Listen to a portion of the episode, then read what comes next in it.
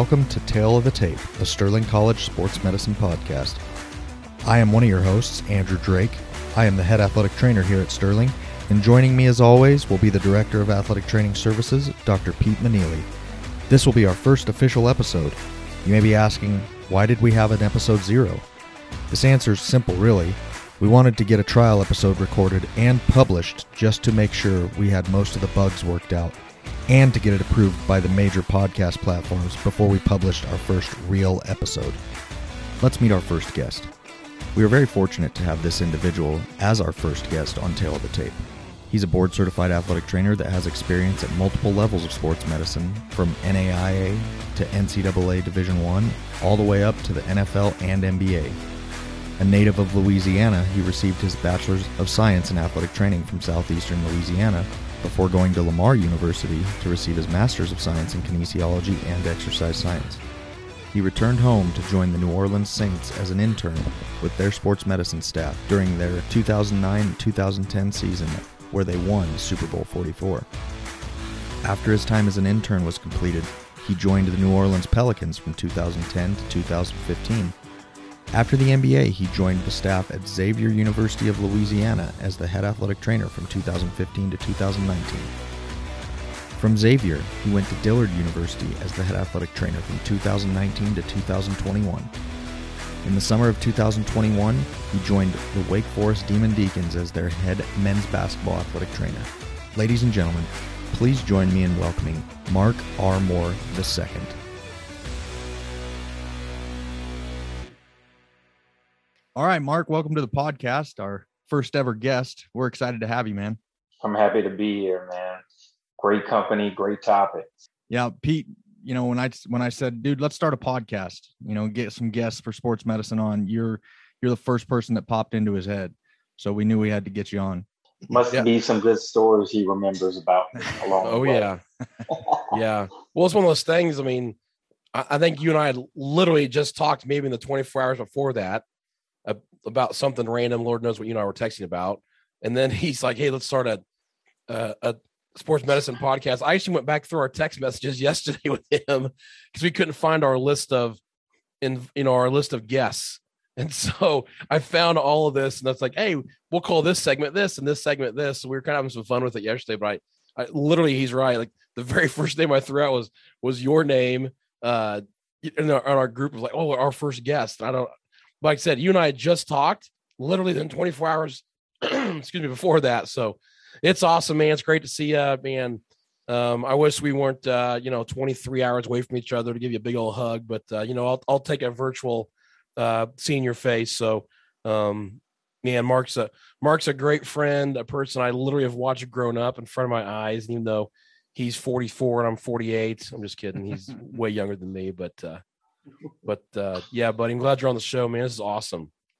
Yeah, I mean, it's cool to get um, to be thought of by one of your mentors as the first person to interview. So, you know, I've got to watch you grow too, from uh, from Pete to Daddy Pete to Doctor Pete. yes, sir. Yes, sir. I appreciate that, man. Well, one of the one of the first things we're gonna we're gonna start with is something that we're calling the starting five um, which is just going to be five kind of rapid fire, random questions, kind of get things, you know, loosened up. They're going to have most of the time they'll have nothing to do with sports medicine. In the, in your case, they none of them do, but it's just just to get the first thing that pops into your head, just kind of get loosened up, get conversation flowing a little bit. All right. Let's do it. Okay. First question. In a zombie apocalypse, who's your crew? Who you riding with? Let's say four people. Oh man, this is a good one. Um, I think I'm gonna roll with my uncle Jason, who is definitely an engineer and can build and do anything. Um, I'm gonna take my stepdad because uh, he's a, a hunter gatherer kind of person, and he's got a lot of knowledge on building stuff as well. Um, I'm gonna bring my wife because she, uh, you know, I don't want to leave her behind, and you know, We'll figure that out. Oh, I need to get two more people. You know, I bring my kids for that adventure. I don't expect them to do much, but you know, let let's go. Let's do yep. it. Nice. nice. Nice. Top three movies or shows ever shows, for you. Movies and shows. That's a good one. Um, my favorite TV show is probably Jeopardy. Okay. Um, and I grew up a huge uh, Simpsons fan, so those would be the shows. And if I had to pick one movie, whew, there's been a, a few good ones out with the the Marvel series and Batman. I'd probably go Full Metal Jacket. I know. Oh, I like war movies. Great, Okay. great pick. nice. All right, so we're going. You know, we're out at NATA convention. We hit up a a karaoke spot. What's your go-to karaoke song? If Pete's there, I want to sing it with him, and it's gonna be Piano Man. Absolutely. Just- that that's the best. Yeah. Um, if I gotta sing it solo, whoo, um, Teddy Pendergrass, "Why I Love You." Nice. Nice. No, no, no, Teddy Williams. Teddy Williams. Teddy Williams. Yeah. Yep. Okay. Okay. We're going to dinner at your house. Got your mom and them over there. What are we eating? We're coming to We your house. crawfish. We're eating That's crawfish. I told We, you. we, we eat crawfish. I told you. I I mean, say- I'm boiling crawfish. I, I, it doesn't matter where we are. If I can get if if if the season is right and I can get my hands on some crawfish, we boiling crawfish. Okay. That's what Pete told me yesterday when I said we're going to ask this question. He said he's going to He say knows it. crawfish. Yes, I do. All right, here's the big one. What do you call a sugared carbonated beverage? a cold drink. A Cold drink? A cold drink. Not a pop, Not, that was not not that a soda, expected. not a pop. not a Coke. Cold, drink. Cold drink. drink. Nah, you- cold drink. Growing up in New Orleans, that's what we call them. You know, it's like, hey, grab me a cold drink, and you know what it is. It's anything that's carbonated in, in the refrigerator that is cold. Nice. I wouldn't have expected that Never at all. I expected cold actually had drink. written down Coke soda or pop just to m- remind Cold me of the question, but cold drink, I like that. Cold drink. And it's like one word, cold drink. Let me get Yeah. a cold drink. It- yeah, the D's just blend together, right? C O L D R I N K. Yeah. Cold drink. works. awesome. I never I would never guess that. Me neither. so I tried to do a little bit of homework since since I don't know you as you know well, but correct me if I'm wrong. You went to we went to Clark Atlanta first I did. in pre med. Was that is that right? That's right. And that's kind of where I found out that I wanted to give athletic training a shot. To be honest with you, I was um I played football. I actually played three sports there. Um, football, one year baseball, and one year track and field. But football was my jam. And then I ended up getting just like a, a simple deep thigh bruise. Of course, they're simple until you can't run or walk on it because it's so painful. Right. But um, I was like, man, I don't know if I want to do med school. This school sucks, knowing what I know now. but um, I was just sitting in the athletic training room, and my athletic trainer, Rufus, I can't remember his last name, Mr. Rufus, though. Uh, he had been there for I don't know two or three centuries, and I was like, "What's your title? What do you really do?" And he told me, and I was like, "I know I ain't gonna be at Clark Atlanta long because we just had a coach to change it, and I, I wasn't enjoying my football experience. So I started looking up athletic training back home, and I was like, "All right, let me check it out." And I went to Southeastern, and that was my. The rest is history.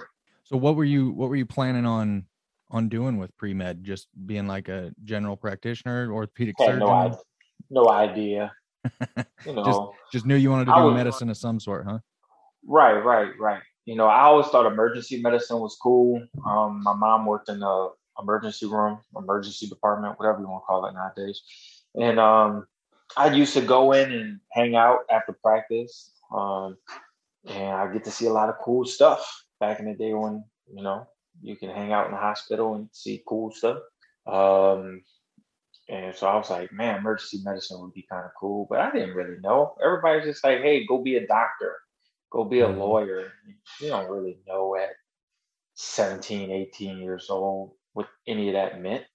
So we don't have as we didn't have as much access back in the day. Still not how to use, the Dewey Decimal System. mm-hmm. Again, he's very old, everybody. so you, you go to SELU, right? Hammond America, which you saw this year, their baseball jerseys actually had Hammond America on Hammond them, which, America. Yes, I was- want one. which is beautiful. So, who, what, what year did you get there? What, what was your first fall at Hammond? 2003. Oh, three. Seriously. Let's go ahead and date myself. 2003 was my first year there. Um, it was cool. It was it was real laid back. Um, I had to do some prereqs before I could get accepted in the athletic training program. Knocked those out, and then you know I was over there with Karen Lou, Kerry Bertolot, Josh Yellen, and had a great time. And Tony, was Tony Trombetta there at all when you were there? Yep, I started off with Doc, and then Oh, yeah, sure. Doc. Tony. Yeah. And Doc, another guy was there for centuries, right? Um, millenniums. Yeah. Yeah. Yeah. He yeah, man, what a character. So then like uh Andrew Bikey, Alan Jeter, those guys were all after you as GAs, Futon. yeah.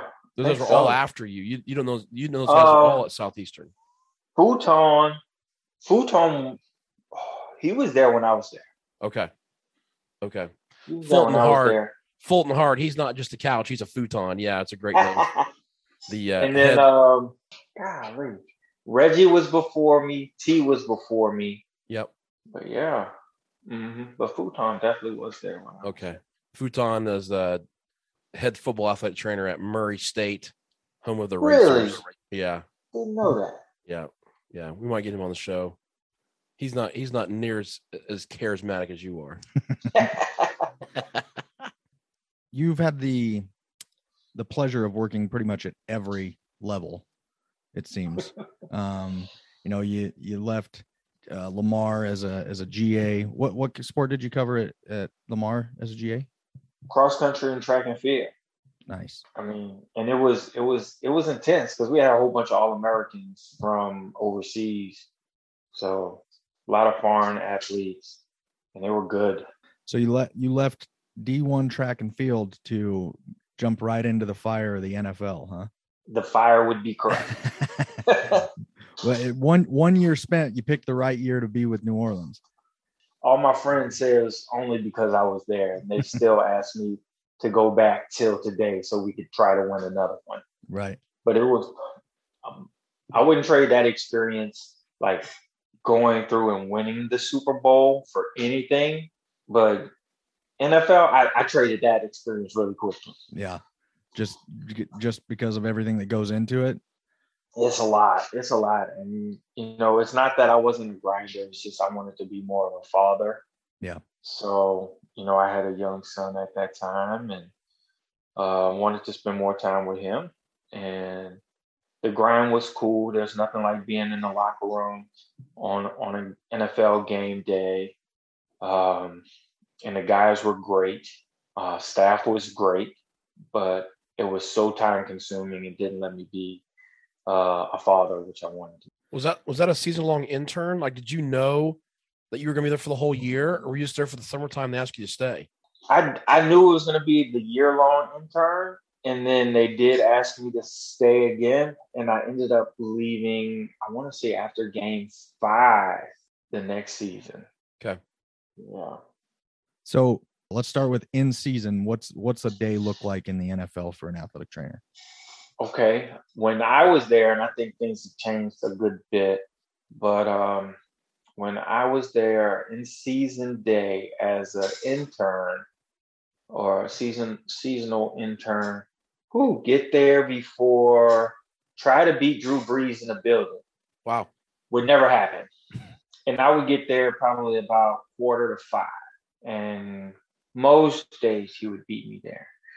Um, and then from there, it's kind of like start turning everything on, making sure everything is ready to go um, for any early treatment sessions, uh, making sure that nobody messed with the tape stuff overnight, which is crazy. Um, making sure all the the the Visi coolers were stocked, making sure all the whirlpools are up uh, and running. Um, guys coming in for early treatment prior to, to any meetings or lifts, uh, working with them, uh, rehabs and any bumps and bruises. While that's going on, doctor sneaks in and sees probably about, I don't know, 10, 15 guys. Um, just just doing spot checks on injury checks on things. Um, then the guys will go to meetings and I go set up the field or the indoor facility, making sure all the hydration is set up and, and good to go, which, you know, labor intensive, but with the right people, which it can be fun. Um, then come back in once that's done, probably get a little breakfast. Guys will come in and start taping, get your tape on, any pre-practice treatments that guys might need. Um, and then you'd be off on the practice field for however long they're going to practice. After that, then yeah, break everything down, clean everything. Um, next round of treatments, um, grab some lunch, another round of treatments, restock everything for the next morning, restock the coolers, uh, wipe down and clean everywhere, anywhere, and then you're kind of out, kind of out for the day. It was, it was, it was a grind about what time were were you heading out? You were getting there about a quarter to five. What time were you heading out? You see, I don't want to scare people. I don't want, I don't want to scare people. On on a good on a good day, maybe five thirty, but a normal day probably about six six thirty. That's that's in season. Let's say you're in March, right? Like out of season. What's a what's a day look like for you for an athletic trainer when there's no practice? It's like, are guys working out on facility? What? How's yeah? or how's you'll have you'll have um you'll have some rehabs going on still. Um, of course, you will get there a lot later in the day, but when I say a lot later, you might get there at eight, which is a lot later. Yeah. Mm-hmm. Um, you prep, get ready for any rehabs that you have going on. Um, work with those guys. You might have some guys want to work outside, or so you you'll go set up some hydration stations outside or in the indoor, depending on where they want to work out for the guys that are there.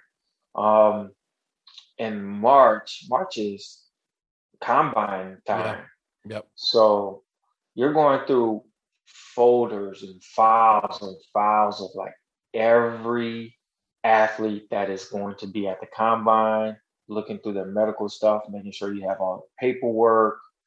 Uh, everything's digital now, from what I understand but they probably still have the folders. I don't know. Yeah. It was like a gazillion folders. It's a lot of prospects. So uh, fine combing through all of that stuff um, in the midst and in between of making sure you get two, maybe even three rounds of, of rehab or treatment for guys that are still in, in the house. Um, but you you know you probably get out of there about 4:30, so not as late, um, depending on what you got going on. But those, man, I'll never forget the combine folders. It's like endless amounts of folders. Where's that facility at? Like it's obviously not the dome, right? That was game days. Where is this right. practice facility at? Like that's from I'm picturing where are you parking at, like literally where are you going to work at? I mean, I know New Orleans a little yeah. bit, not that well, but a little bit. Like where is that facility at? 5800 Airline Drive. You know, I'll never forget it. But um, it is on Airline Drive, not too far from uh, not too far from the airport, and it was kind of like next door to the old Zephyr, which was the minor league baseball team yeah. stadium. Yep. So it was right there. It was less than two miles away from the Ochsner Clinic where our team doctors were. So it was in a good location in Metairie. Um, it was also shared campus with the New Orleans at the time Hornets or the Pelicans later on. Yeah. Huh. The question I think, I mean, if, I, if I'm a viewer listening to this, I'm a young athlete trainer. I'm gonna go back to combine for a second. In my in my 19 years we, we've had one athlete who went to the combine, was invited to the combine, was a was a two-time All-American offensive lineman named Joey Gilsdorf. I don't think he actually went to the combine, but he was invited to go. And I remember getting uh, paperwork for release of his information, which, you know, I'd like to think that uh, at every level, NAI or otherwise, we have the best record keeping ever. Um, but uh, things, Andrew's looking away. Things are. Uh, I will tell you, uh, we may have had SportsWare. We were probably still pen and paper back then. But so you're an athlete trainer at at at Bama. How what are they getting? Because the files you're talking about are from their medical records at the institution they were at before the combine, correct? Yep. So what is that? They would ask the AT staff, sports medicine staff at Alabama, and also the athlete gave them permission, and they would print off every single thing from their ATS or SportsWare or whatever. Is that right? Pretty much. Wow. Pretty much. Back in the back in the day, I remember there was a, a room we called it the floor to ceiling, and um, had nothing to do with the Florida league. It's because we have files stacked from the floor to the ceiling.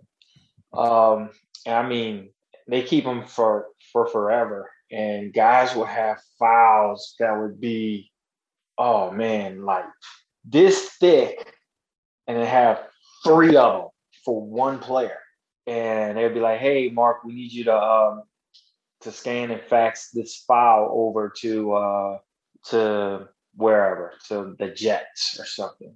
Okay. And so I'm literally sitting at a copy machine or printer. I think, like I said, I think they digitized all this after I left, where they paid somebody to come in, scan everything in to um, to some storage, uh, e-storage, and they didn't have those big old files. But I mean, like I would sit at the copy machine with binders and just feed them in one by one, one by one.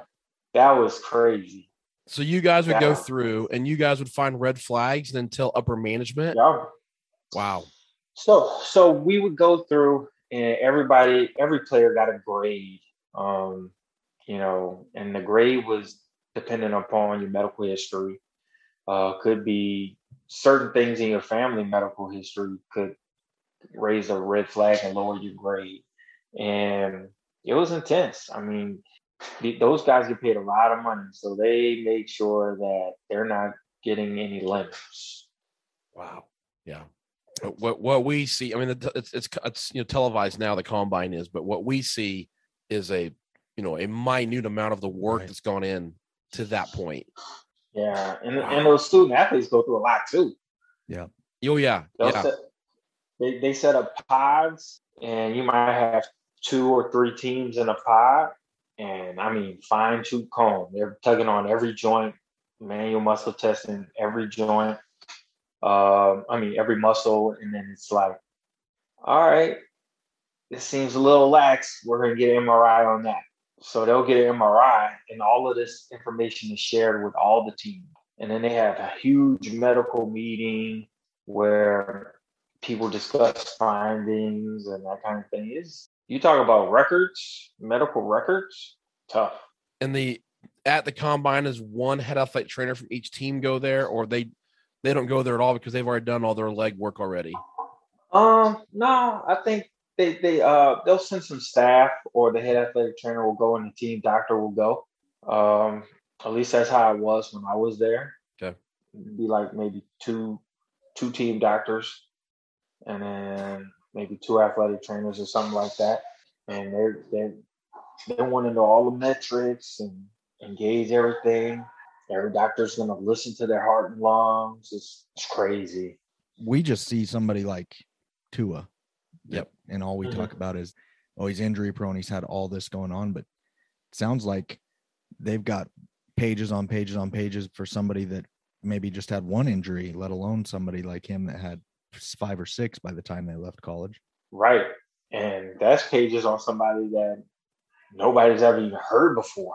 Right. yeah. Right. This that's is like one scout saw this one player it's like, let's get his stuff. Check him out. Mm-hmm. Yeah. That's a six, seven offensive lineman from Central Michigan that no one heard of until the bowl game. That's going to be yeah. the next, you know, left tackle for the Chiefs the next 10 years. You know what I mean? It's, it's crazy because we all obviously our world lives in the running backs, the quarterbacks, the you know, you know the the flashy players. But I mean, every team needs every position, and they they need to know, like you said, they can't get a lemon. and they're they're investing a lot of money. It's crazy. It's nuts. You'd said it, Andrew, that he's you know you you went to was Clark NAIA or was a small D two? What was Clark? Small D two. So D two, uh, D two, D one, then D one, NFL, NBA, then medical hospital setting, high school uh, setting, college setting, Division one college setting. Like that's that's amazing. It's it's it's crazy. Like I always think that I've been at every level, um, but I've not been to professional level. Um, because I've small school, big school, D one, NAIA, you know, the mm-hmm. whole deal. But um, that's a great question. To be from your settings beyond Lamar. So from the Saints to Wake Forest now, mm-hmm. what's some of the things you can just look at each one of them and say what the differences in, in them are? Maybe not say bads, it could be goods. I mean, it just be obviously professional settings very, very different. That's obvious. Yeah, but I tell you this: the professional setting ain't very different from major D one. The only difference is those guys go class.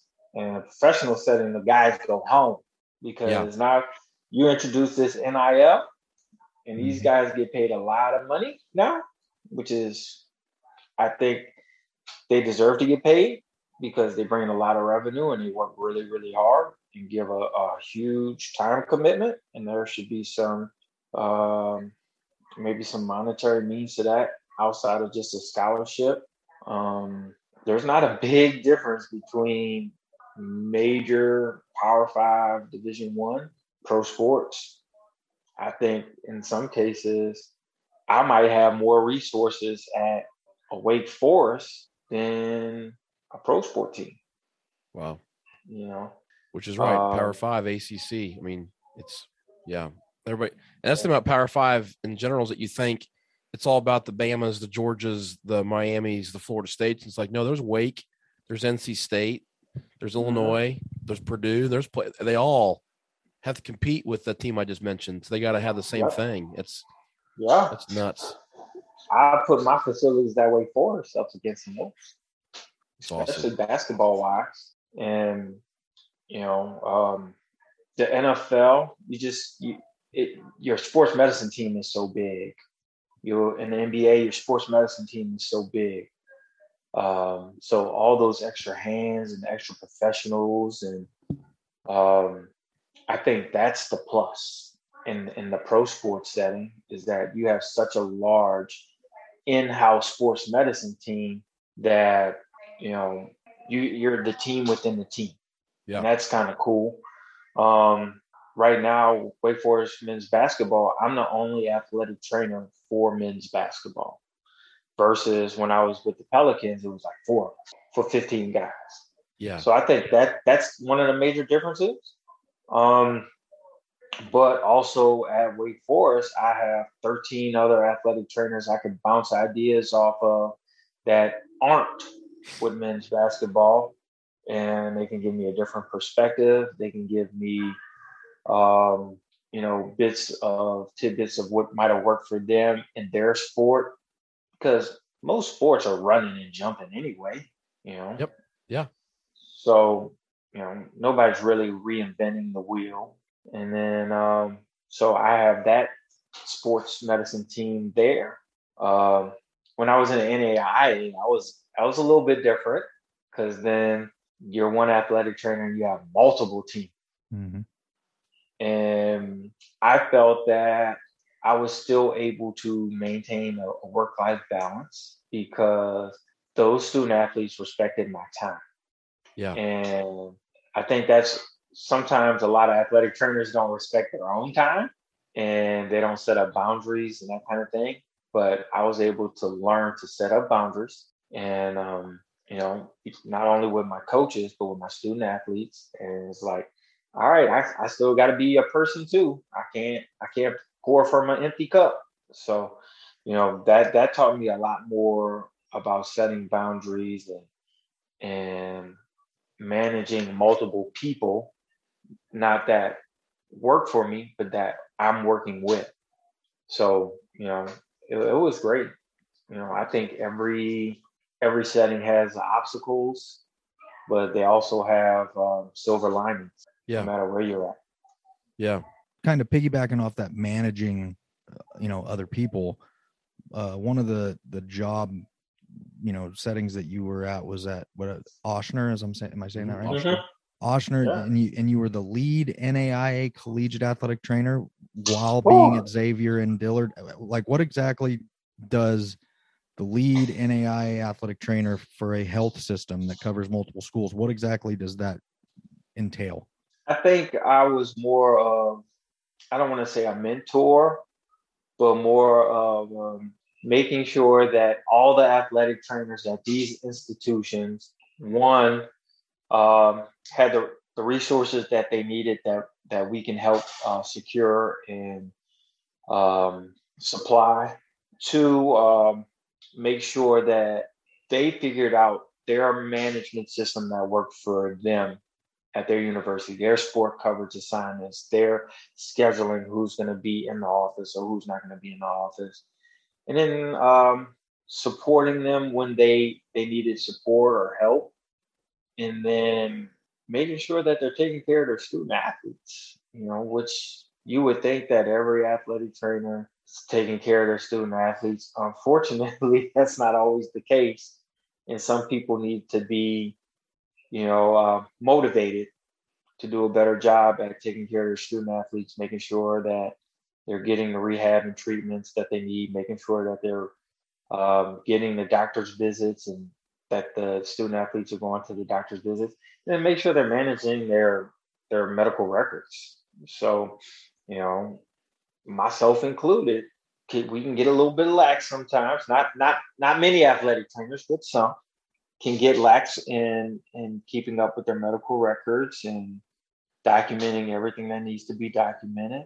And sometimes, you know, you, you have to make sure that everybody is is doing that one to protect themselves and two to to be able to to be an asset to their student athletes if necessary down the line in a particular institution. So that that job was very um, that was probably the most challenging to manage other athletic trainers because I like to give people um, their own autonomy and their ability to to grow through their challenges and what's difficult for them.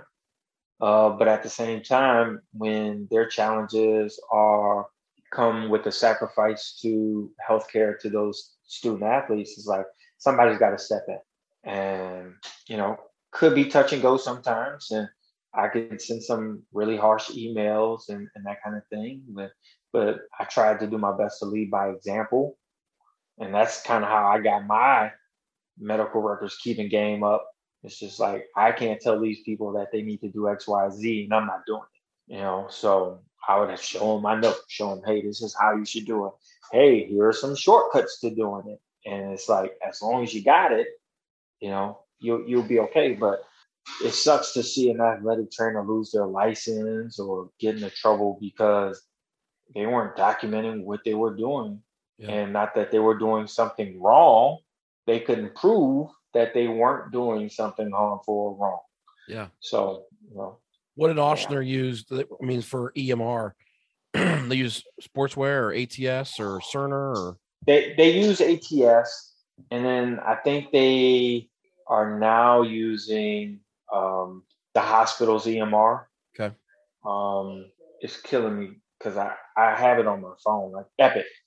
oh. Um, yeah, so they were just using Epic.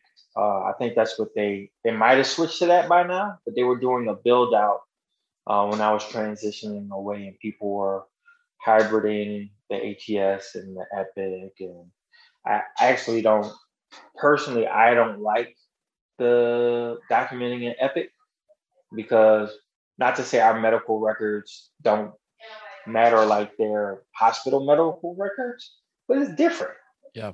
It's different. yeah, I mean, you you don't you, you don't have a pitching coach charting in the same book that you're keeping a score for a baseball game. Mhm. right. It's different. It's two Yep. very different things, and both records matter and they count, but it's just different. My thoughts, my personal opinion. what We what do you we what, what do you guys use at Wake? we use we're in Epic right now, but we're about to get away from it. Okay, at we're about to get away. That way. Okay. We're, we uh document directly into their medical help record at the hospital, and then, um, but I think we started looking at Presagia. Okay. I think that's that's one of the ones we started looking at, and you know, they all had their ups and downs. Yeah. Yeah. But one thing that I I learned from John Isham, who was my head athletic trainer at the Pelicans, is to like just write everything down. I mean, just have you a little little book or whatever, and just write it down. So one, if anything happens to you at your job, you can keep your records and you can say, hey, this is what I did with this person I had some success. Because once you leave that workspace, then you don't get to have the access to the records of the work that you've done. So that's that's one of that's a gym in the gym. Is it double working? I don't think so. I think if you write it down anyway, that uh, you can use that to transfer into your EMR later. Because a lot of people don't EMR it up while they're doing rehabs and treatments. Mm-hmm. Yep. You know, but if you write it down, you can cross reference it, put it in your EMR, and and roll from there. You know, uh, Josh Yellen, Dr. Yellen used to always tell us to plan your work and work your plan. So you can start by writing it down before they even get in the building. Mm-hmm. Yep. Write down what you think that you want to do based off of what you did previously. And then, you know, of course, it's subject to change. They might come in and, and be more symptomatic, have more swelling, or they might come in and it's like, dang, okay, Wolverine, we see you.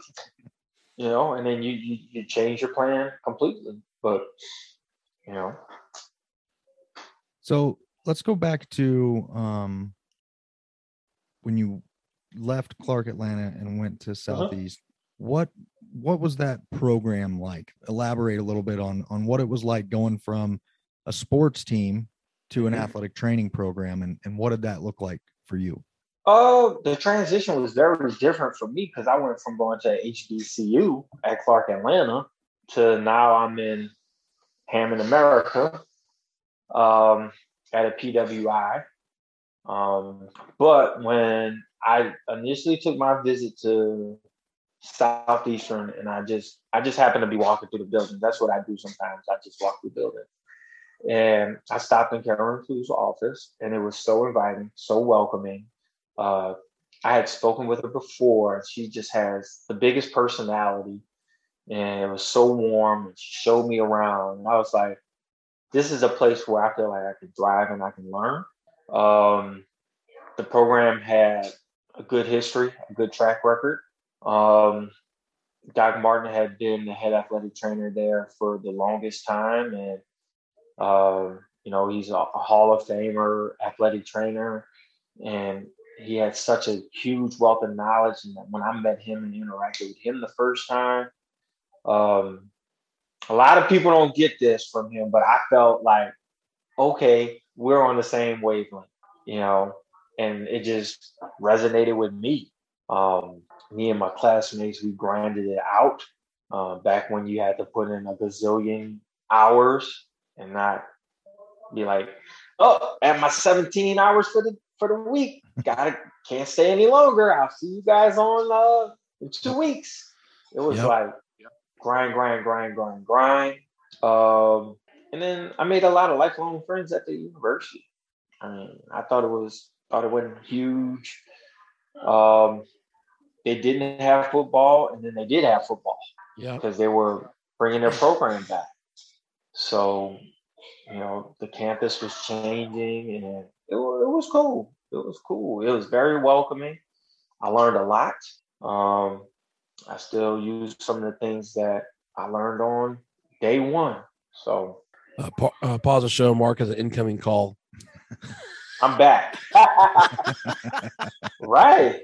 Like, If, hey, if wow. any if any alarms go off, Mark, just disregard. and Keep going. You're good. Hey, I put my phone on do not disturb. So yeah. should Hey, I've. I've answered two text messages so far, which is pretty pretty good for me uh, in 45 minutes. So, so Mark, like you talk about the culture at Southeastern, it was an undergraduate culture because you were sophomores and juniors and seniors. You guys were all growing, and there's a mentor thing built in. You had banquets, you had Have you been other places besides Southeastern that had that kind of culture, that kind of family culture? And again, you were a student, so it's a bit different when you become, become right. a professional. But where have you been that's had culture like that?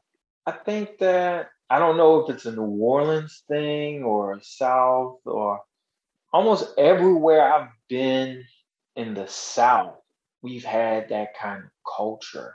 Um, Lamar, I actually went there with one of my my my friends, Mike Guillory from from undergrad. We just hang out all the time, but the staff was really small. But you know, even with like Coach Trey Clark, it was like family environment. I feel like when you when you when you integrate yourself within a sport team, it's automatically like family. Even even with the Saints, you know, you, you got a huge roster of guys, but I still talk to Reggie Stone and Tex Mango every once in a while, Scotty Patton every once in a while, and see how they're doing. Um, I was at a a seven on seven tournament with with one of my sons, and I saw one of the former guys that was on the team. And like I told my wife, I said, I can't think of his name. I know we used to call him two shoes. Uh, and I was like, two shoes. And he turned back and he looked, and it's like, it was almost like we'd seen each other, you know, two weeks ago. And that was Jonathan Goodwin, by the way, who was an all pro center for, yeah. for the New Orleans Saints and played for the 49ers. And it's like his son was out there too. This son had on a Wake Forest shirt. I was like, come on, come on away. Come on away. Because um, he getting recruited to to come to Wake Forest. I was like, come on. So it's, it's like even you, you see those guys, and we we share something really special, especially winning. Yeah. But it was like family. I mean, when I was with the Pelicans, between myself, John Isham, Carlos Daniels, Big Shot, uh, who's David Yovanovitch, who's the equipment guy, um, Cullen, if I didn't say Cullen, it's like we still in, in Corey Johnson, we still in group text messages today. Like Big Shot's one of my good, good friends. We talk all the time. And so it's like not only I'm on the support staff, but I know if I see Chris Paul or somebody, it's not gonna be like a he, he's not gonna wave me off or anything like that. It's gonna be like, oh man, what's up? Because like we were together all the time. Yeah. All the time. So it it it was really, really cool there. Um in the NAI setting, you know it. It's like you got to make the best of the space that you have with the people that you have, and everybody's got to pull the chain the same direction. Yeah. And you know, and that's how it was at Xavier ended. And you know, HBCUs have a huge family thing anyway, so it's like felt like more family. And yeah. then now I'm at I'm at Wake Forest, and I'm I'm the new guy on the block. But man, my basketball family there is intense. It's like we had a cookout the other day. It was, somebody's always wanting to do something, and I think that's one of the things that when you're integrated in sports, that it's like you got to be all in. You got to yeah. be all in. And then sports medicine team, same way at Wake Forest. You know, it's we, we got a lot of new faces there, and you know we still hang out. We still you know have uh, social events and, and hang out with each other's families. And so I think that that's one of the the cool things about the culture of sport. Period, is that it's like, hey, you got to be all in. You got to be family, and you know, I think it builds trust and rapport and, and those things that are so important as a healthcare provider. So, yeah. I think, and I don't know if it's just me. My wife says it's just me sometimes. She said I can make friends with a rock. so, what do you, you know, you just went through this. You just got to to Wake Forest. This is your first year there, right? Mm-hmm. How do you go about stepping into a new team and getting the players to buy into you and getting the coaches to buy into you? I think um, I think I do it the same way for both. It's like, hey, I'm gonna tell you that I know what I'm doing, and then I'm gonna show you that I know what I'm doing. And I think that's how you build trust. because nobody's gonna know if you can tape an ankle until you tape an ankle. Mm-hmm. You know, I, I'm gonna tell you that, hey, I don't think anybody can tape an ankle better than me. And I'm gonna show you. And they're gonna be like, dang, this is pretty nice. So I told you. Same thing. Somebody gets hurt. Nobody, nobody knows if I know what I'm doing till something happens. Something happens. I got this. Y'all, you do basketball. I got this. I take care of my student athlete. They build, they get that trust because now you got to spend time with me. I'm gonna ask about more than just your injury. I care about you as a person. So I'm gonna build on that rapport there. And then I'm gonna be a good communicator to my coach. Now, all coaches ain't the same. I get that. But I think when you're a good communicator and you just honest and open and straightforward, and you know, I think they appreciate that because they got enough people wasting their time. So if you go in some in the space and you're just direct and not wasting their time, if they want to open up to you about stuff outside of what you do as a professional, they will, and you'll build that rapport. And then you spend enough time with them that you know it's it's going to be inevitable that somebody's going to ask a question or I'm to ask the question. Hey, how was your weekend? What did you do? Because I care. And then not too many people brush that off. So I think it's the small things that matter. Um, in my I, I end all my emails or the majority of them with uh, it's like six seven words be well be great and be kind I, I think i like to to live by those things i try to to do well by others i try to be great at everything i do which is a gift and a curse and then most importantly in a world where you could be anything be kind yeah and I, I like to use those in every walk of what I do. Um, I know that God blessed me with this joy that I can't shake, and I love it, and it drives some people crazy. But I think it allows me to connect with um, with people because I try to walk in any space I am with a good attitude, give people the benefit of the doubt because I don't know what they're going through, and then I'm like Steve Urkel said, used to tell Laura, I'm wearing you down. so I don't I don't care I don't care how hard of a person you are. Uh, I'm eventually you're gonna you're gonna crack somewhere and I'm gonna seep into that and you're gonna be like, man, this guy isn't a bad person. I trust him. He's showing me that he knows what he's doing. Um, and then I think another major way for people to trust you is that if you mess up or if you don't know, it gives you an opportunity to say, I'm a human. I'm not perfect. I saw what you drew up in that ATO last game and it was horrible. You're not perfect. Um, I messed up. Yeah. But my goal is to get better. Right. Yeah. Because none of us are perfect. So, yeah. you know, instilling grace in them when they get upset and get mad and understand that sometimes it's the situation. It's not um, they're not necessarily mad at me, they're mad at the situation. And athletic trainers need to learn that too. So mm-hmm. tell people all the time, I don't, hey, I don't make the weather, I just report it. Yep. Because I'm not out here trying to hurt anybody. Right. But if they get hurt, I'm gonna let you know. Yep. Right. And then I'm gonna get them back. Yeah. You know.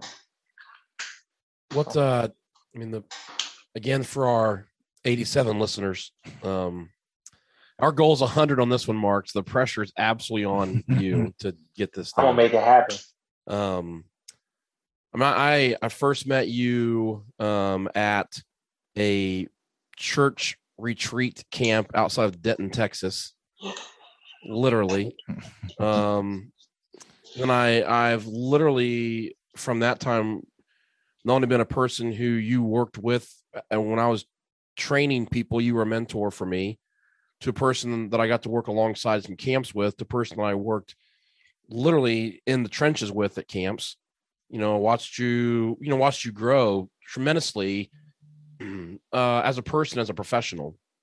So it's really, it's awesome to hear these.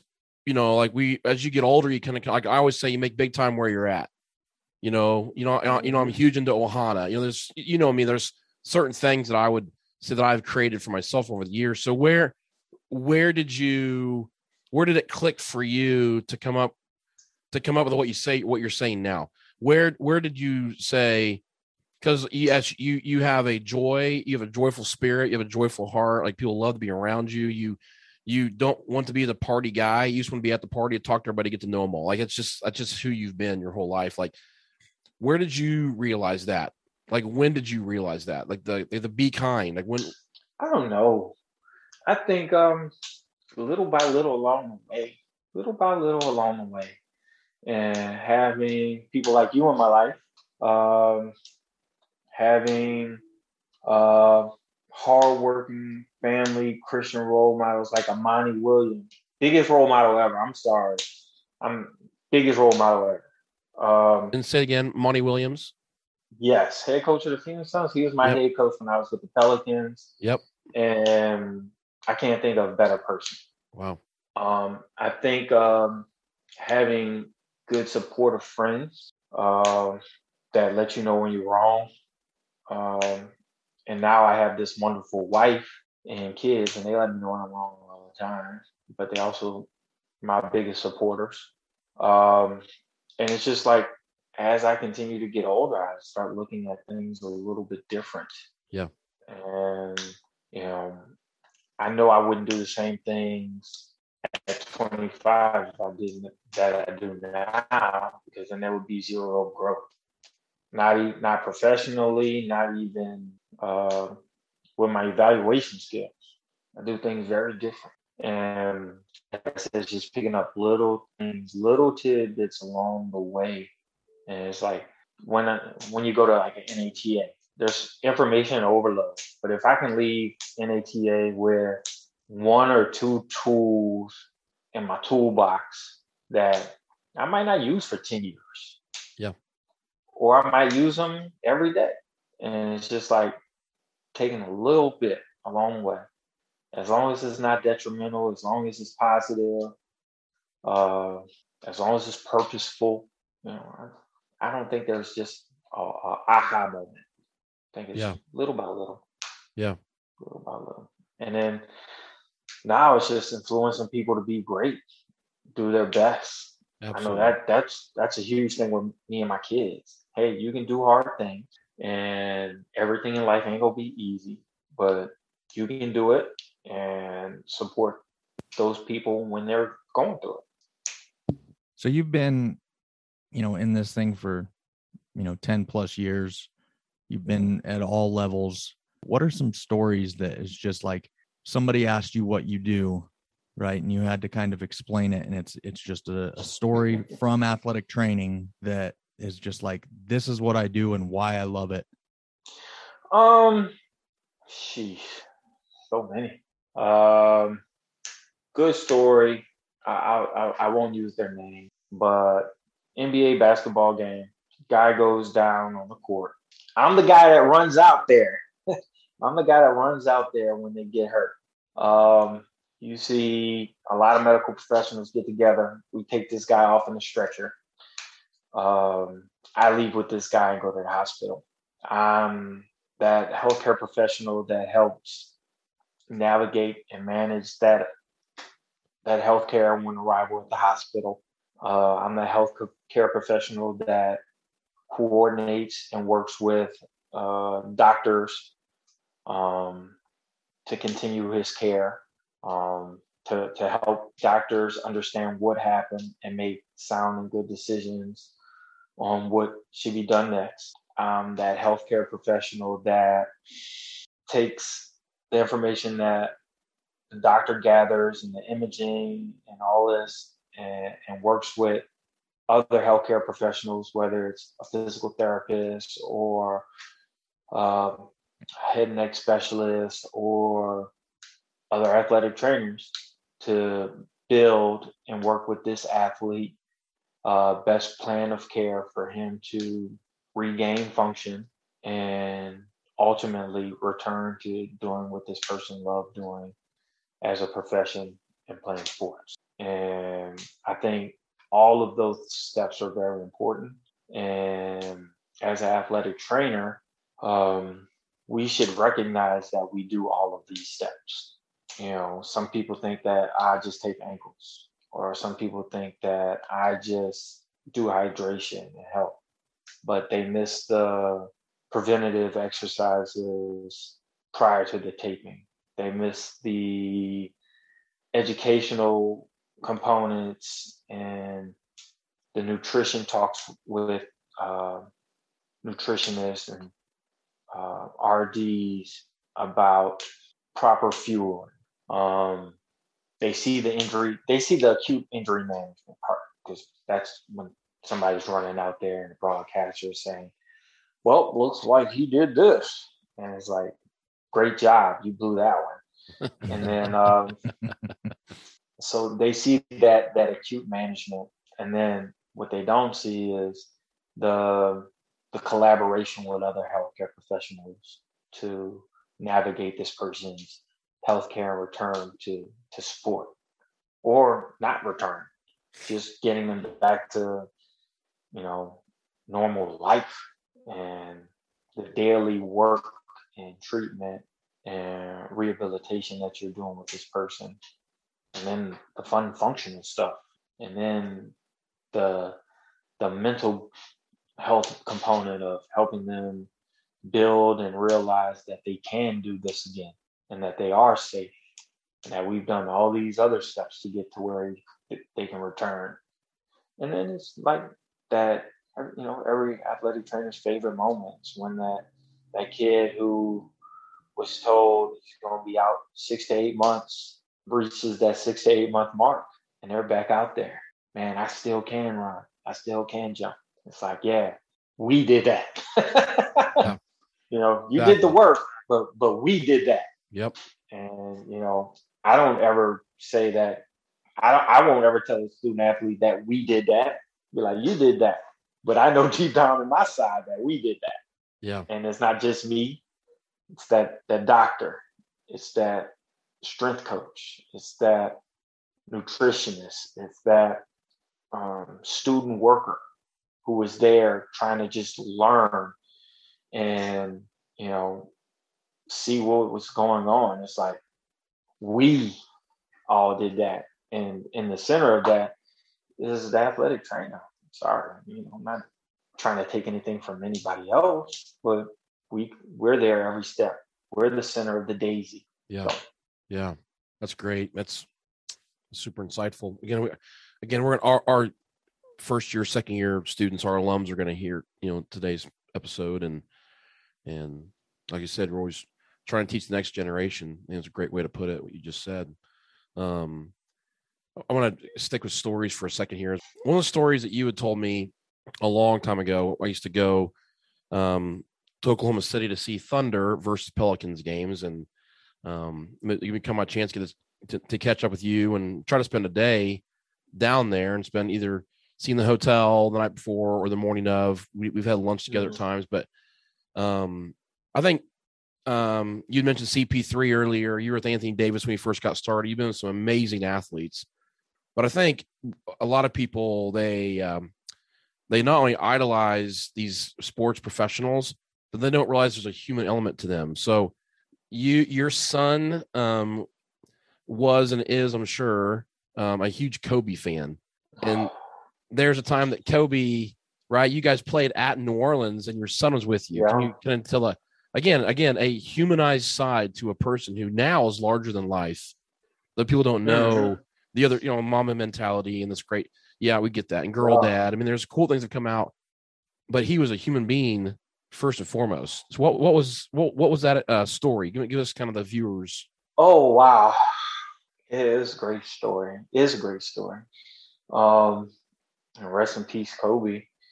Um, it was my son's eighth or ninth birthday, and his mom brought him to the game because I was working, and I gave him post game passes so they can go to the loading dock. So you know, might get an autograph, might get to see him, and I asked his mom, it's like, hey, let me bring him in the back. And so we were in the back and kind of just hanging out by their locker room. And Kobe comes out and Kobe is talking with Anthony Davis. They had just been together on Team USA, and um, him and AD are talking, and we're kind of standing off to the to side in the cut. And I'm pointing. I'm like, there he is, right there.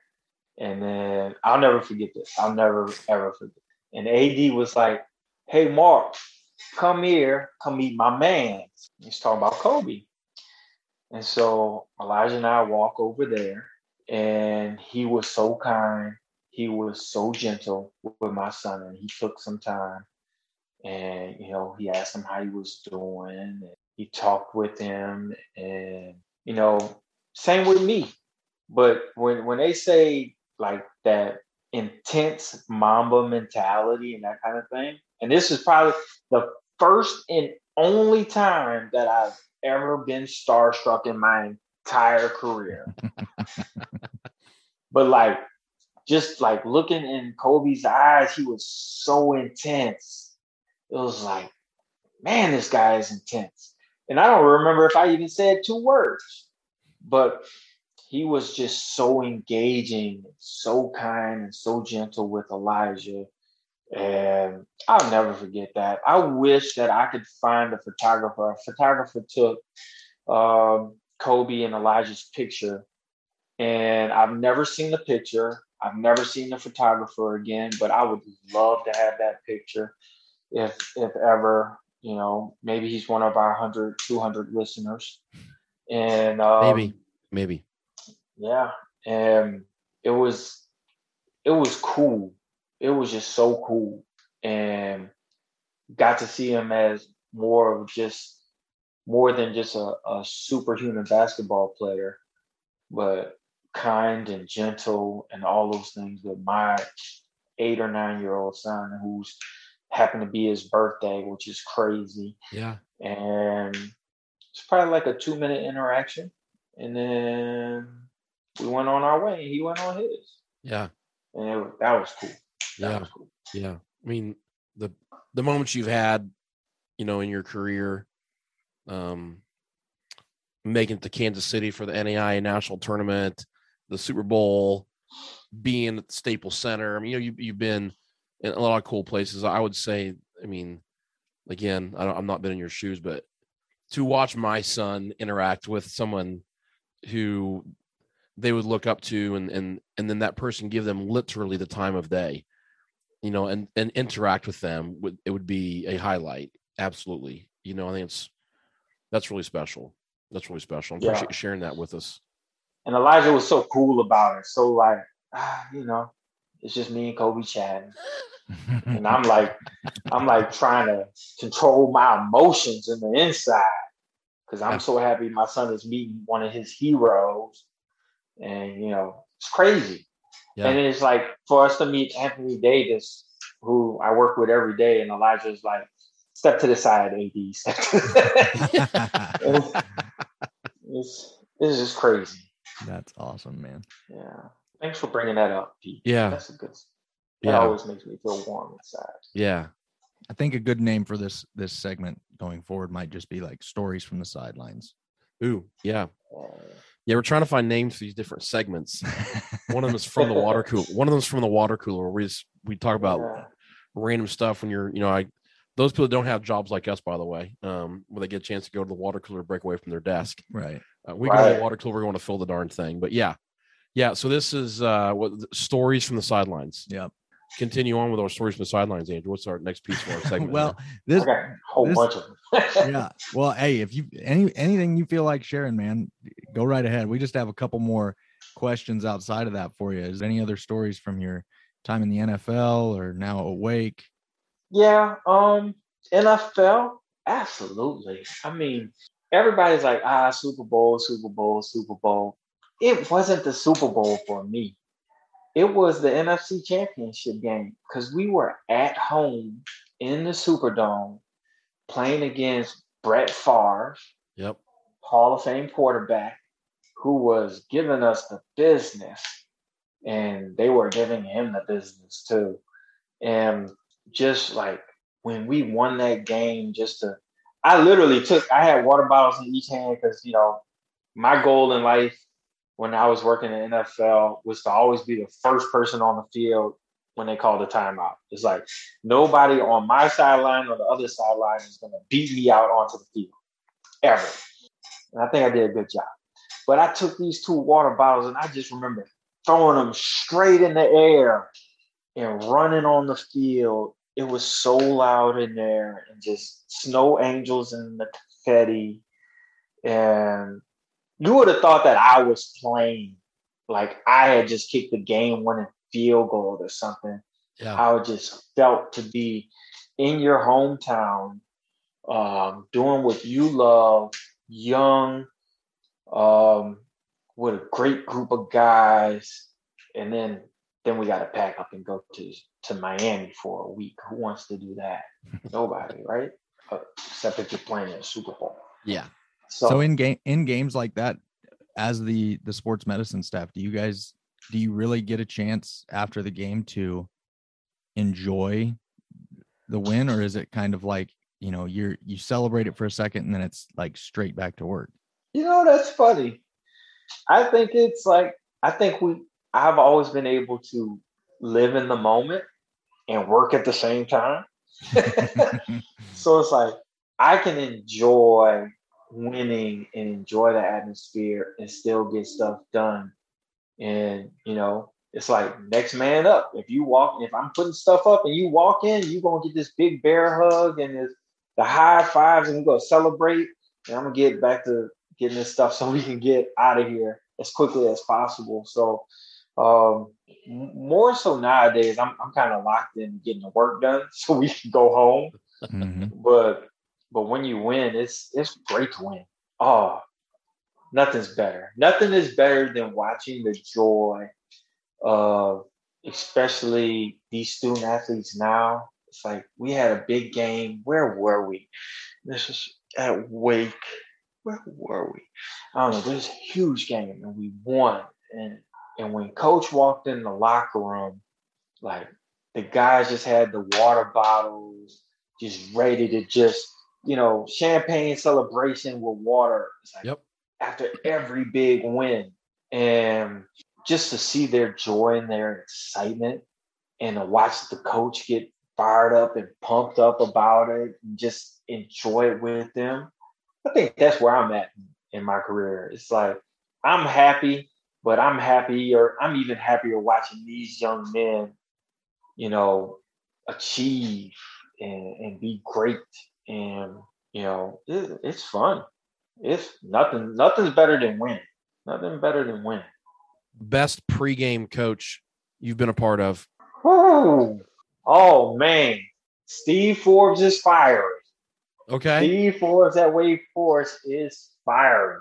You guys and had an incredible season this year. You guys way went beyond expectations this year, right? I mean, you guys. Last year they won. The year before last, they won six games. This yep. year we won twenty five. Yeah, so, crazy, crazy. That's a huge turnaround. Absolutely, uh, l- largest turnaround in ACC history. Wow. Um, and uh, one of the largest turnarounds in NC2A history. And Steve Forbes is fiery. I mean, he gets you going. Yeah. He gets you going. But is I he... also had two other great coaches. Golly. I don't even know. Sean Payton was great. And then I had Monty Williams.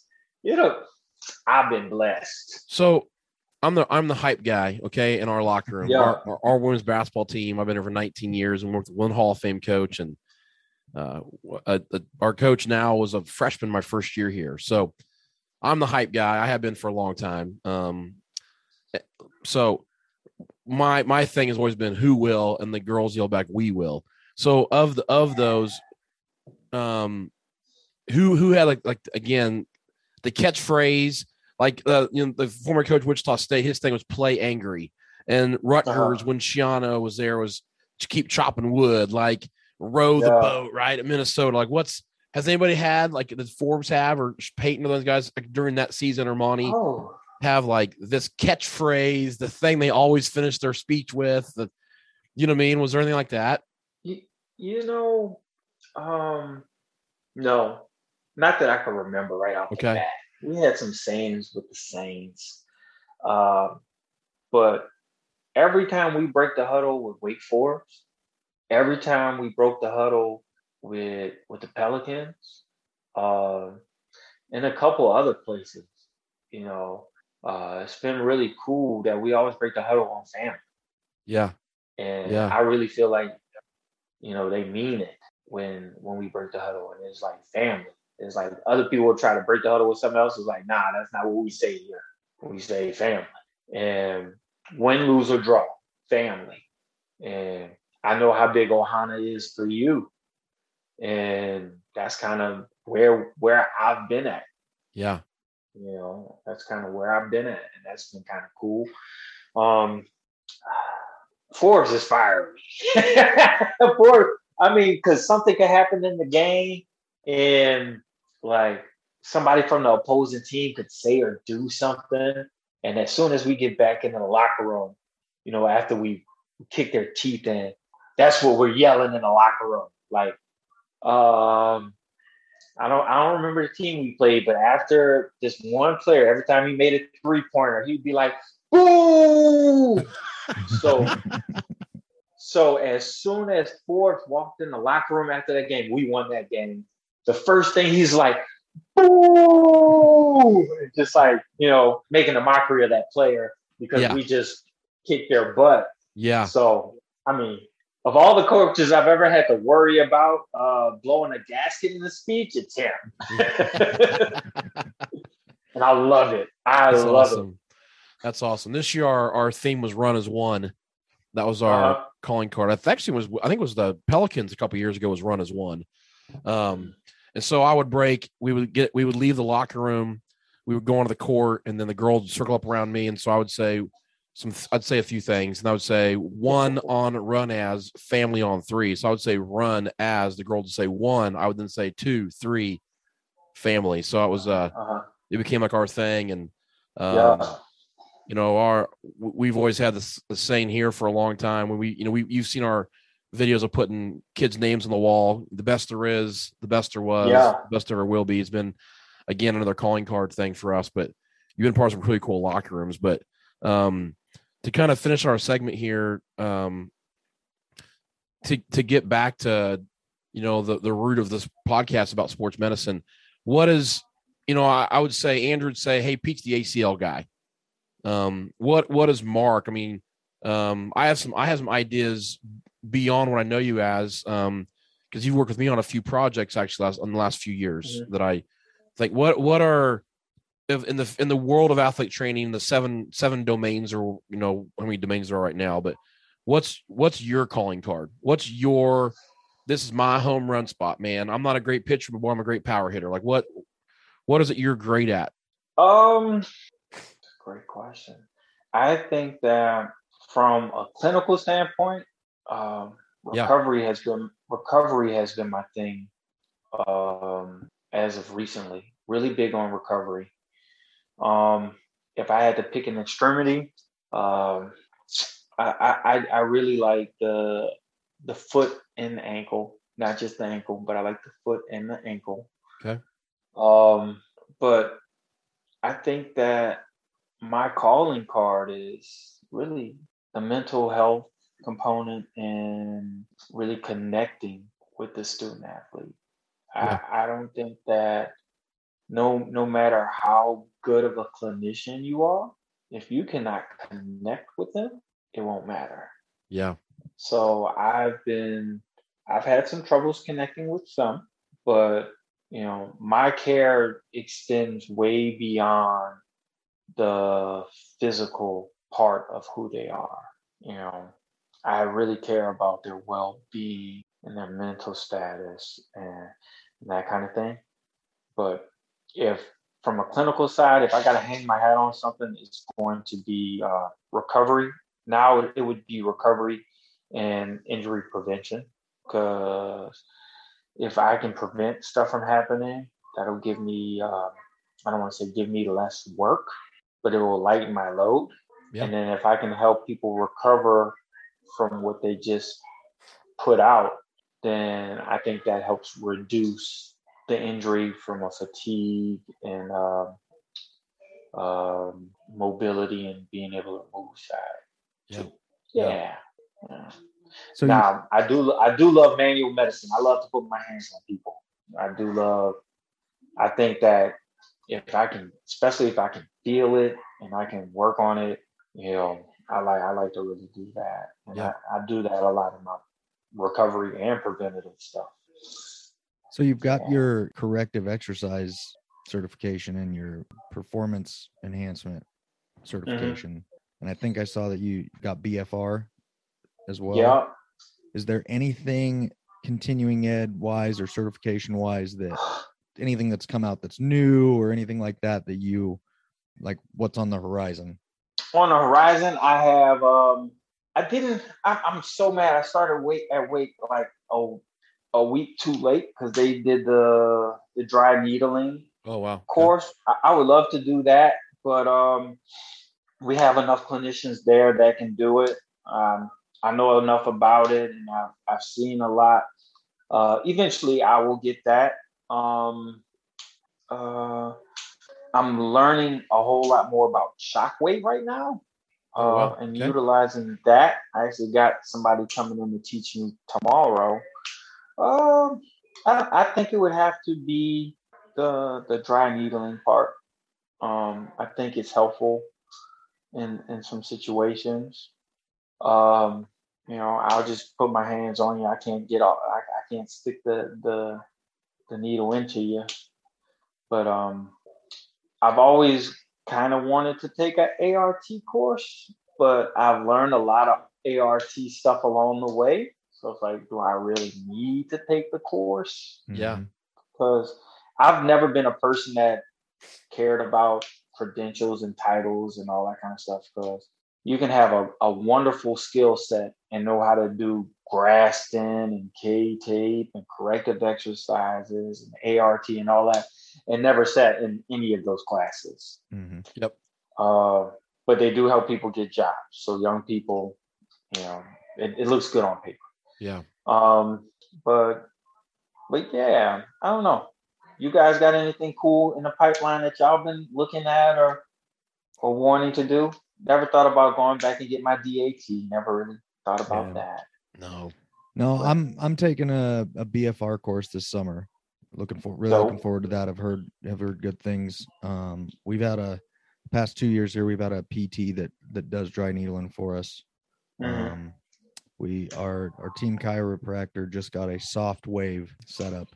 Unfortunately, he's a he's an hour away from us, so he did bring it and, and show it, demonstrate it for our Yeah. students and stuff like that. So we did get exposed to that a little bit. You know, we're looking into you know maybe getting some some lasers or some light therapy or Mhm. you know stuff like that to to to help our student athletes but almost more importantly to expose our program students to that type of technology so that when they step out into you know the the workforce it's not everything is so new and foreign because we didn't have it here for them to to utilize So here here's my tidbit, and I know a lot of program directors and they know this and they probably don't do it, or they might not know it. But what I would challenge you is to if there's a new piece of equipment out there that you would like to expose your student athletes, whether you can afford it or not, to have them come in, demo the product,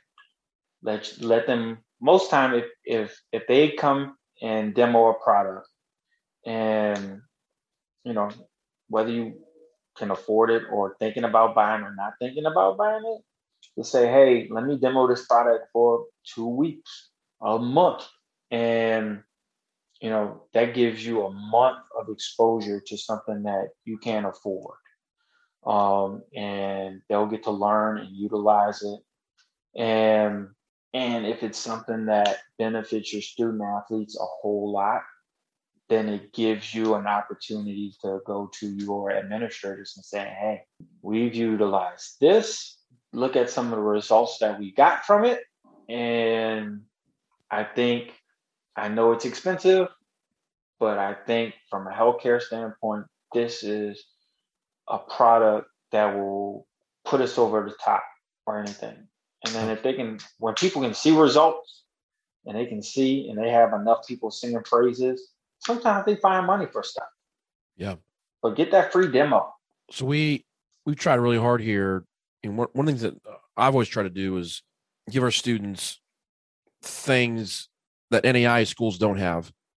You know, and I and I uh, we'll kind of finish our segment off today with this here in a minute, but um, you know, we went out and bought a diagnostic ultrasound last year. Nice. That that uh, was not very expensive actually, and Andrew is really the only one that's really played with it. It's a butterfly IQ. Um, Mhm. a couple grand. Honestly, I was shocked it didn't cost more. Um, you know, we we got into the NormaTec game, and now we're into NormaTecs and rapid reboots because that's that's you know again it's a recovery thing. We you know we're looking at adding you know when we got our newest chat um, combo unit, it has biofeedback, and now we're looking at adding the laser option to it this summer. Um, the new Vectra. yeah, the new Vectra. Yep, yep. So, you know, we'd love to get you know a, a really nice laser, uh, right? A, a forty thousand dollar laser. We're gonna we're gonna afford the. Uh, yeah, we are not going to be there, but diathermy, um, BFR. You know, we're we're trying to do. We're trying to get those things on a on a budget that's, you know, not very big. It's, it's in an it's an NAI school, and fine. We we have fundraising. We'll do some cool things, but. Mhm. Andrew's been really big into BFR.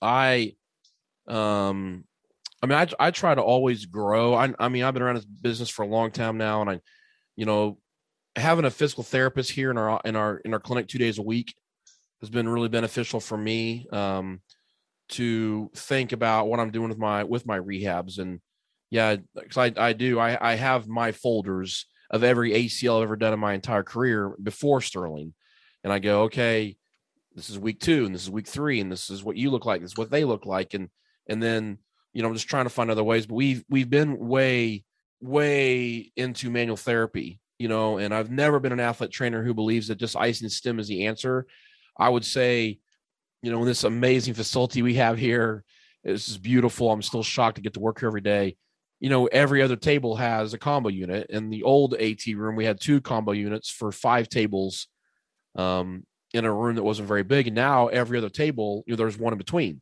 But I would say if you came in here in one day, I would bet those machines would actually be used for less than two, eh, probably even less than an hour total.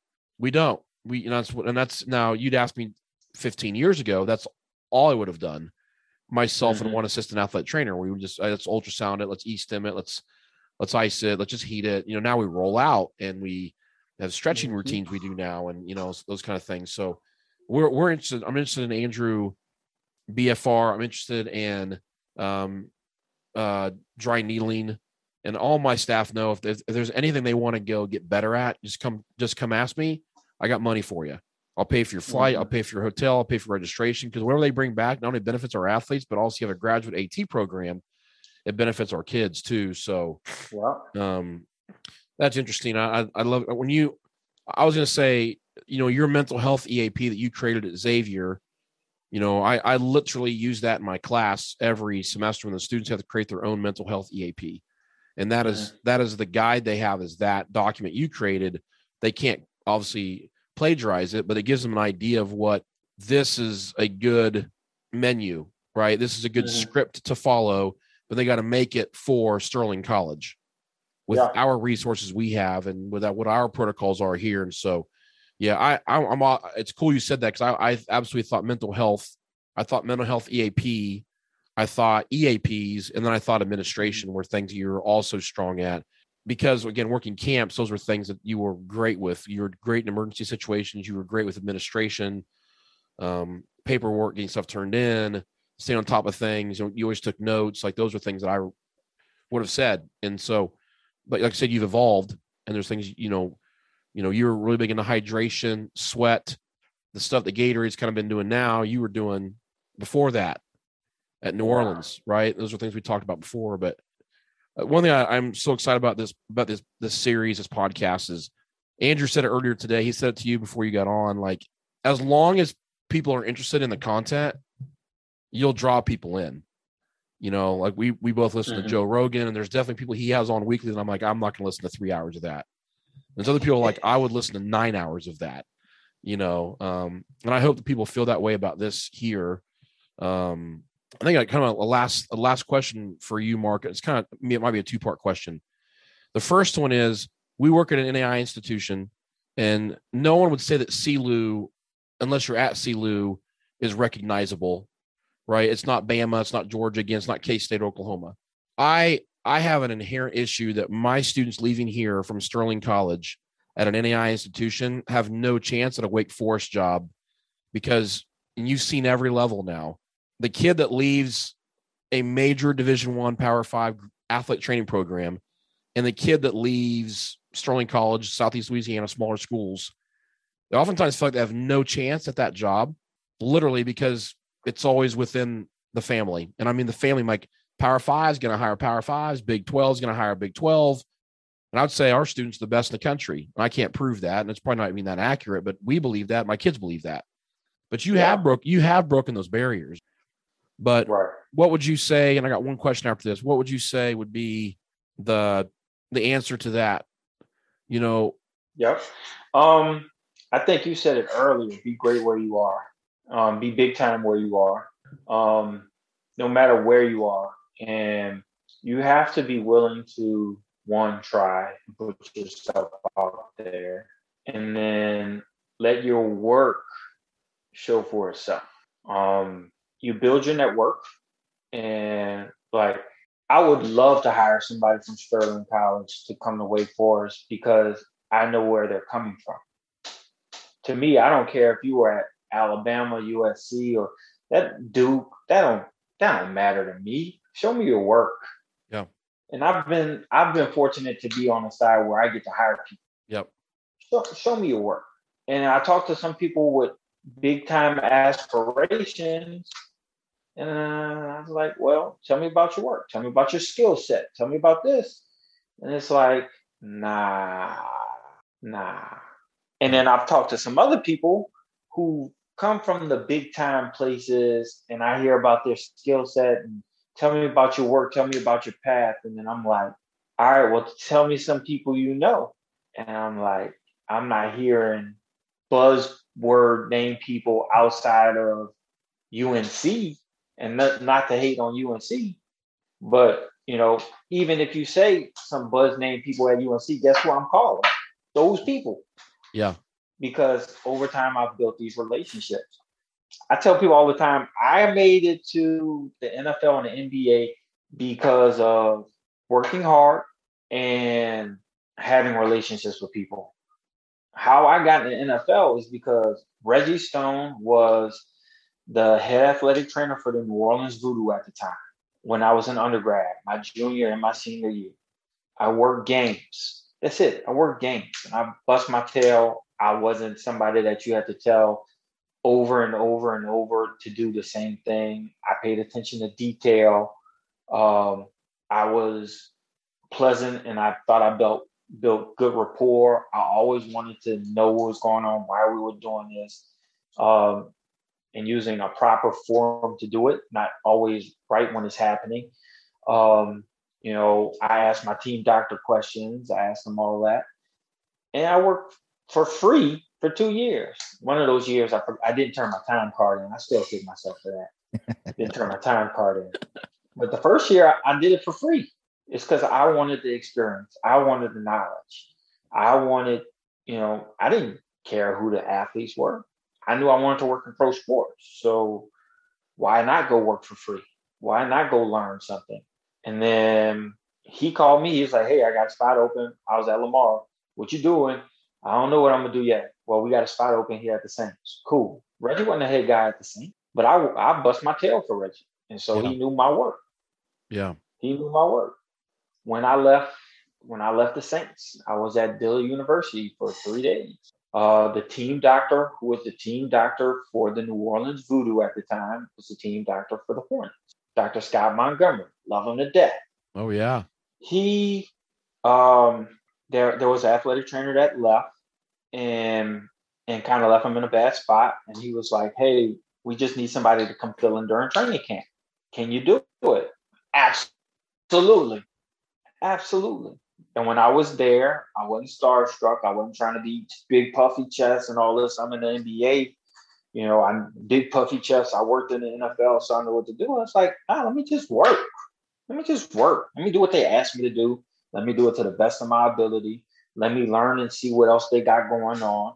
Let me talk to some of these other professionals in the building, the strength coaches, and see, hey, what are y'all using? What are y'all doing? What are you doing here? Why are you doing this? This, this, and the other. And it was like, okay, okay. And then on day three, they offered me a job. they it, they didn't care where, where I went to school or where I came from. They just knew that when I showed up, I was going to be professional and I was going to work hard. And my skills weren't weren't horrible, and my skills continued to get better. And you know, you can make it from anywhere. Yeah. Venus and Serena started playing tennis in Compton and their dad had never swung a tennis racket in his life. Very exception to the rule. Yep. I'm not saying I'm the, I'm a very exception to the rule like Venus Serena, but I think if you put the work in and you take the time to to put more things in your, your toolbox and master your craft and build your network, people will notice you. Yep. You know, and you can you can make it anywhere. Yeah, absolutely. Um, I think uh, uh, some I've, I've said to you before, and I've said to many of my other minority students, and you are literally a living example of this, is that you've not been given opportunities because you're a man of color. You've earned those opportunities, but at the same time, people before you were never given those opportunities.